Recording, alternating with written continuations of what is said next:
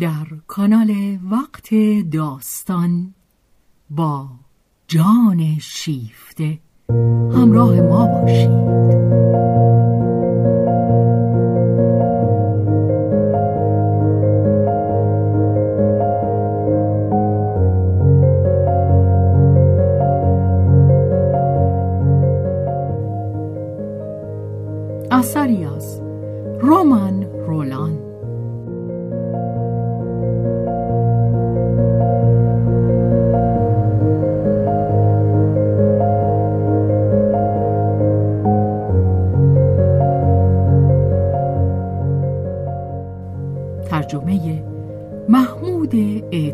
اعتمادزاده بهازین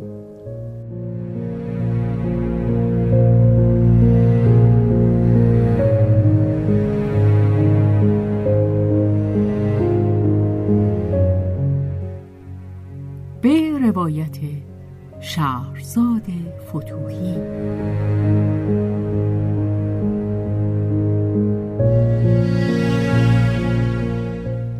کارگردانی و تنظیم حسین آشتیانی.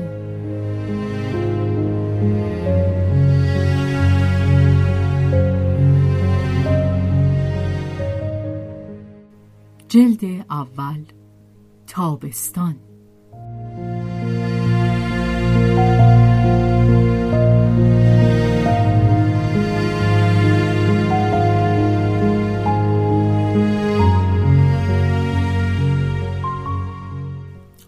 با شوهر خواهر خود مناسبات دوستانه بیقل و داشت. این مرد که اندکی مبتزل بود از درستکاری و صفات نیکو بی بهره نبود. آنت به او ارج می نهاد لئوپولد هم احترامی کم و بیش پرتکلف به او نشان می‌داد.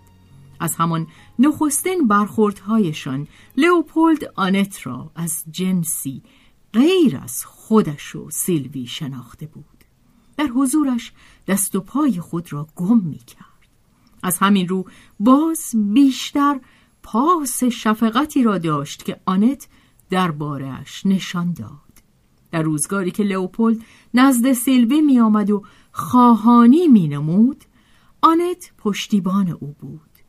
چندین بار در مواقعی که با کجتابی ها و بلحوثی های نامزدش روبرو می شد و سیلوی بیش از آن به قدرت خیش اطمینان داشت که از آن سوء استفاده نکند آنت به یاریش آمد.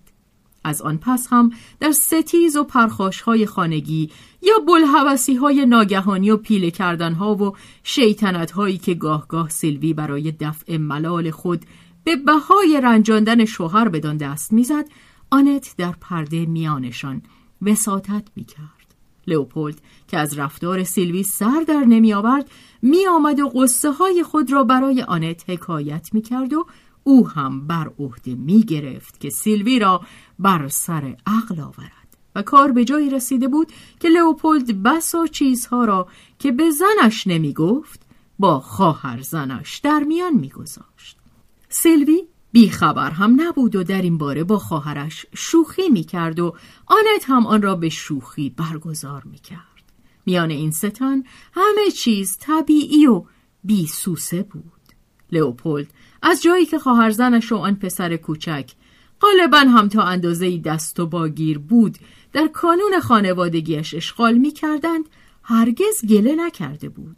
بلکه به عقیده او سیلوی برای کمک به آنت که دلاوریش مایه تحسین او بود به اندازه کافی همت نمی کرد. از این رو خود در نوازش بچه مبالغه می کرد. آنت که از زبان سیلوی شنیده می‌دانست لئوپولد چه میاندیشد از این رهگذر سپاسگزار او بود. دوران بارداری سیلوی برای کسانی که در پیرامونش بودند خاصه برای شوهر دوران آسایش و خوشی نبود. ناسازگاری های فراوانی لئوپولد را از همسرش دور کرد. نه آنکه سیلوی در پی آن باشد که از او بگذرد. سیلوی مراعات بارداری خود را کمتر می کرد و نمی‌خواست چیزی را در شیوه زندگی خود تغییر دهد و این برایش خوب نبود. این ماهای طولانی آبستنی به هیچ رو از آن گونه نبود که بر آنت گذشته بود. یک رویای پایان ناپذیر و بس زود به پایان رسیده خوشبختی توام با کرخی. سیلوی برای آن ساخته نشده بود که مانند مرغ روی رویاهای خود بخوابد. شتاب داشت و بران بود که از هیچ یک از وظایف خود حقوق خود و لذتهای خود سرباز نزند. ناچار خسته و فرسوده شد. حالت عصبی بر سلامتیش تأثیر گذاشت و خلق و خویش از آن بهبود نیافت. زنی که در شکنجه تشویش است به رقبت شکنجه دهنده می شود. سیلوی که خود در رنج بود از این بر می آشفت که شوهرش در رنج نباشد و این را خود بر عهده گرفت. با خوی بهانگیر و آزاردهنده و مدام در تغییر خود به سطوحش می آورد و باز چیزی که دور از انتظار بود قیورانه دلباختهش بود. اما این مانع از آن نمی‌شد که به او ناسزا بگوید. چندان که برخی روزها لئوپولد نمی‌دانست به کدام ساز او برقصد. اما آنت آنجا بود تا گل گذاری های او را بشنود.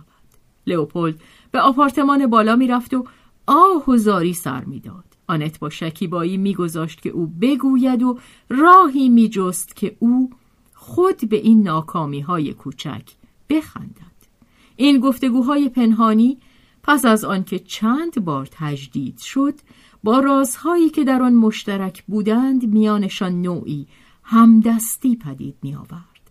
گاه در حضور سلوی زیرکانه چشمکی با هم مبادله می کردند و چون هر دو درست کار بودند هیچ گونه احتیاطی نمی کردند.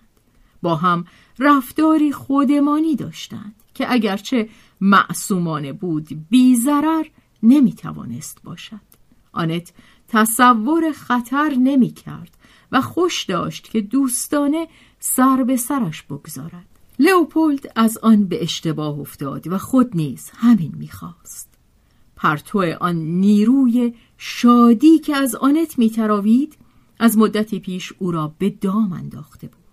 در آن هنگام آنت به تمامی سرگرم کشف عشق جولین بود که در دلش آشوب بس لذیذی میافکند. در دیدهش باقی دنیا در مه فرو رفته بود. پس از ساعتی که با جولین میگذراند هنگامی که لئوپولد می آمد و با او به گفتگو می نشست آنت به سخنان او گوش می‌داد و حتی پاسخش می گفت ولی لبخندش رو به جولین داشت و این را لئوپولد نمی توانست حدس بزند. او می‌دانست چه می‌خواهد و از آنجا که مرد نیکی بود مقاومت می‌کرد. اما مرد نیک هم مرد است. نباید با آتش بازی کند.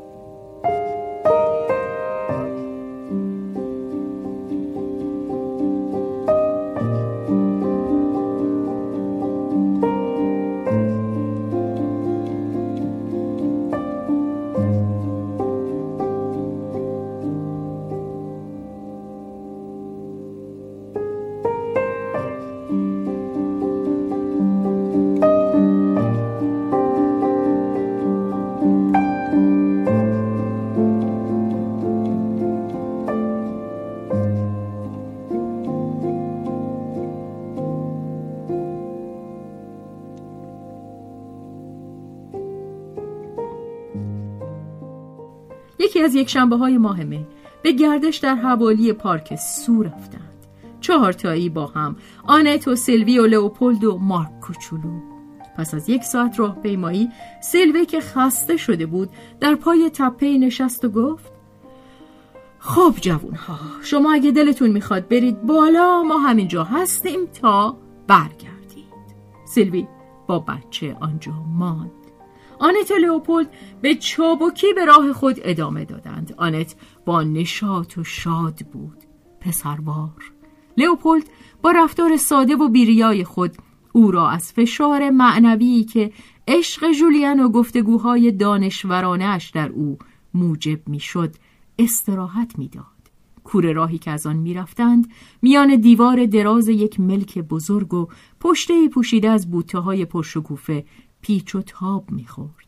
همچنان که بالا می‌رفتند سراشیبی باغهای میوه و توده های شکوفه برفگون و گلرنگ آن از میان سوراخهای پرچین دیده می‌شد. آسمانی شگرف با ابرهای شتاب زده که در متن آبی سبز آن میدویدند. نسیم خندان گاه به گاه همچون سگی جوان گاز می. آنت پیشا پیش می رفت. گل می چید و آواز می خاند. لئوپولد قدم بر قدم او می نهاد و از دنبال می آمد. نگاهش می کرد که خم شده است با آن بالاتنه درشت که پارچه پیراهن را کشیده می داشت. آن دستهای برهنه و آن گردن برهنه که از گزش هوا سرخ گشته بود و در میان موهای همچون خزهش آن گوشماهی سرخ گوشش که نرمه آن به یک قطر خون میمانست. پشته در طرف راست بلندتر می‌شد و جاده آنجا دهلیزی درست می‌کرد که باد در آن میافتاد و از بالا به صورتشان می‌زد. آنت بی آنکه رو برگرداند همراه خود را صدا زد. لئوپولد پاسخ نداد. آنت همچنان خمگشته به گلچیدن و حرف زدن ادامه می‌داد و در همان حال که لئوپولد را به سبب خاموشیش مسخره می کرد ناگهان به خطر این خاموشی پی برد. گلهای خود را از دست افکند. آنت قد راست کرده بود. اما فرصت رو برگرداندن نیافته بود که نزدیک شد بیفتد. لئوپولدو را در آغوش گرفته بود. با خشونت در چنگش گرفته بود. آنت نفس تندی را بر پس گردن خود احساس کرد و دهانی حریس گردن و گونه هایش را میبوسید. در یک آن سفت ایستاد و پاها پس و پیش نهاده و همه نیروهای ناشناخته پیکرش گرد آمده خشمگینانه با بالاتنه و با تیره پشت مرد را که گرفته بودش تکان داد. فشار بازوانش را در هم شکست و با مهاجم روبرو ماند. چشمانش از خشم زبانه می‌کشید. لئوپولد هنوز ولش نمی‌کرد. نبرد سختی میانشان در گرفت. گویی دو حیوان که به هم کینه دارند و نبردی سخت و کوتاه. آنت که غریزه براشفتهش زور بیشتری به او می‌داد مرد را با خشونت از خود دور کرد چنان که سکندری رفت. مرد در برابر او ایستاد نفس زنان خون به صورت دویده از دو سو خار گشته با چشمان پرغضب یکدیگر را ورانداز می کردند. یک کلمه گفته نشد. یک باره آنت سربالایی پشته را در پیش گرفت و از رخنه پرچین به آن سو رفت و فرار کرد. لئوپولد که مستی از سرش پریده بود صدایش می‌زد. آنت در بیست قدمی ماند و نگذاشت که او نزدیک شود. از تپه رو به پایین نهادند. هر یک از یک سوی پرچین. در حالی که فاصله خود را نگه می داشتند بر حذر از هم دشمن خوب و شرمنده. لئوپولد با صدای دگرگون شده از آنت پوزش می‌خواست و تمنا می‌کرد که به این سو برگردد. آنت خود را به نشنیدن می‌زد با این همه میشنید ساری این صدا از خلال صد کینش در او نفوذ می‌کرد قدم سست کرد. لئوپولد التماس می‌کرد. آنت آنت در نرید. نمی‌خوام دنبالتون کنم. ببینید اینجا میمونم. نزدیک نمیشم. رفتارم مثل یک حیوان بود. شرمندم شرمنده فوشم بدید. ولی در نرید. دیگه دست به شما نمی‌زنم. حتی با نوک انگشتم. از خودم بیزارم. پیشتون زانو می‌زنم و عذر می‌خوام. لئوپولد روی سنگریزه ها زانو زد. سر و روی بدبخت داشت و مسخره بود. آنت که بی حرکت از نیمرخ ایستاده بود و بی آنکه نگاهش کند عبوسانه به او گوش می‌داد. نگاهی از گوشه چشم افکند و این مرد زبون گشته را دید و این زبونی او دلش را به درد آورد. قلب گرمش این استعداد را داشت که به روی هیجانات دیگران چنان که گویی از آن خود او هستند گشاده باشد از شرمساری لئوپولد خود سرخ شد. حرکتی به سوی او کرد و گفت بلند شید. لئوپولد برخواست و آنت به غریزه چند قدم پس رفت. شما هنوز می ترسید هرگز مرا نخواهید بخشید. دیگه حرفش رو نزنیم. تموم شد. از جاده به زیر آمدند. آنت خاموش و یخبسته بود. لئوپولد را خاموشی آزار می‌داد. سخت سرفکنده بود. میکوشید که خود را تبرئه کند. اما مرد عزیز در سخن گفتن پر چیر دست نبود. سبک نجیبانه ای در گفتار نداشت. با خشم تکرار می‌کرد. آدم بیشرفی هستم. آدم بیشرفی هستم. آنت که باز منقلب گشته بود. لبخند خود را فرو می‌خورد. جان پرقوقایش به زحمت می‌توانست آرام گیرد. در عین حال جنبه آشوب و خنده آور این صحنه را در میافت و نزدیک بود که بر مردی که در کنار او خود را به نحوی ترحمانگیز متهم می داشت دل بسوزاند. لئوپولد همچنان در گلولای گفتارش دست و پا می‌زد. آنت با کینه با همدردی و با تنز به سخنان او گوش می‌داد. لئوپولد میکوشید تا این دیوانگی لجنالود را که یک بار در تن آدم سربر می آورد توضیح دهد. آری این دیوانگی را آنت می شناخت اما گفتنش به این مرد بیفایده بود و او سر و روی چونان بدبختی داشت که با همه این احوال به او گفت می‌دانم. انسان گاه دیوانه می شود کاری که شد شد و رفت. دیگر بی آنکه چیزی بگویند با قلبی گرفته اندوهگین و ناراحت به راه خود ادامه دادند. هنگام رسیدن به نزدیکی جایی که سیلوی را در آنجا گذاشته بودند آنت حرکتی کرد و گویی خواست دست به سوی لئوپولد دراز کند اما چنین نکرد و گفت فراموش کردم لئوپولد سبکبار شد اما هنوز نگران بود.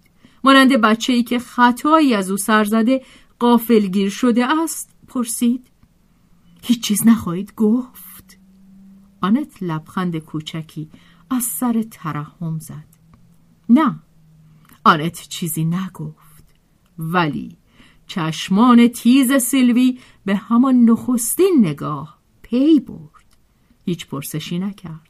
از چیزهای دیگری حرف زدند و در حالی که هر سهشان برای پوشاندن نگرانی های خود سخنان پرهیاهویی می‌گفتند سیلوی در تمام مدت بازگشت آن دو تن را با نگاه میکاوید.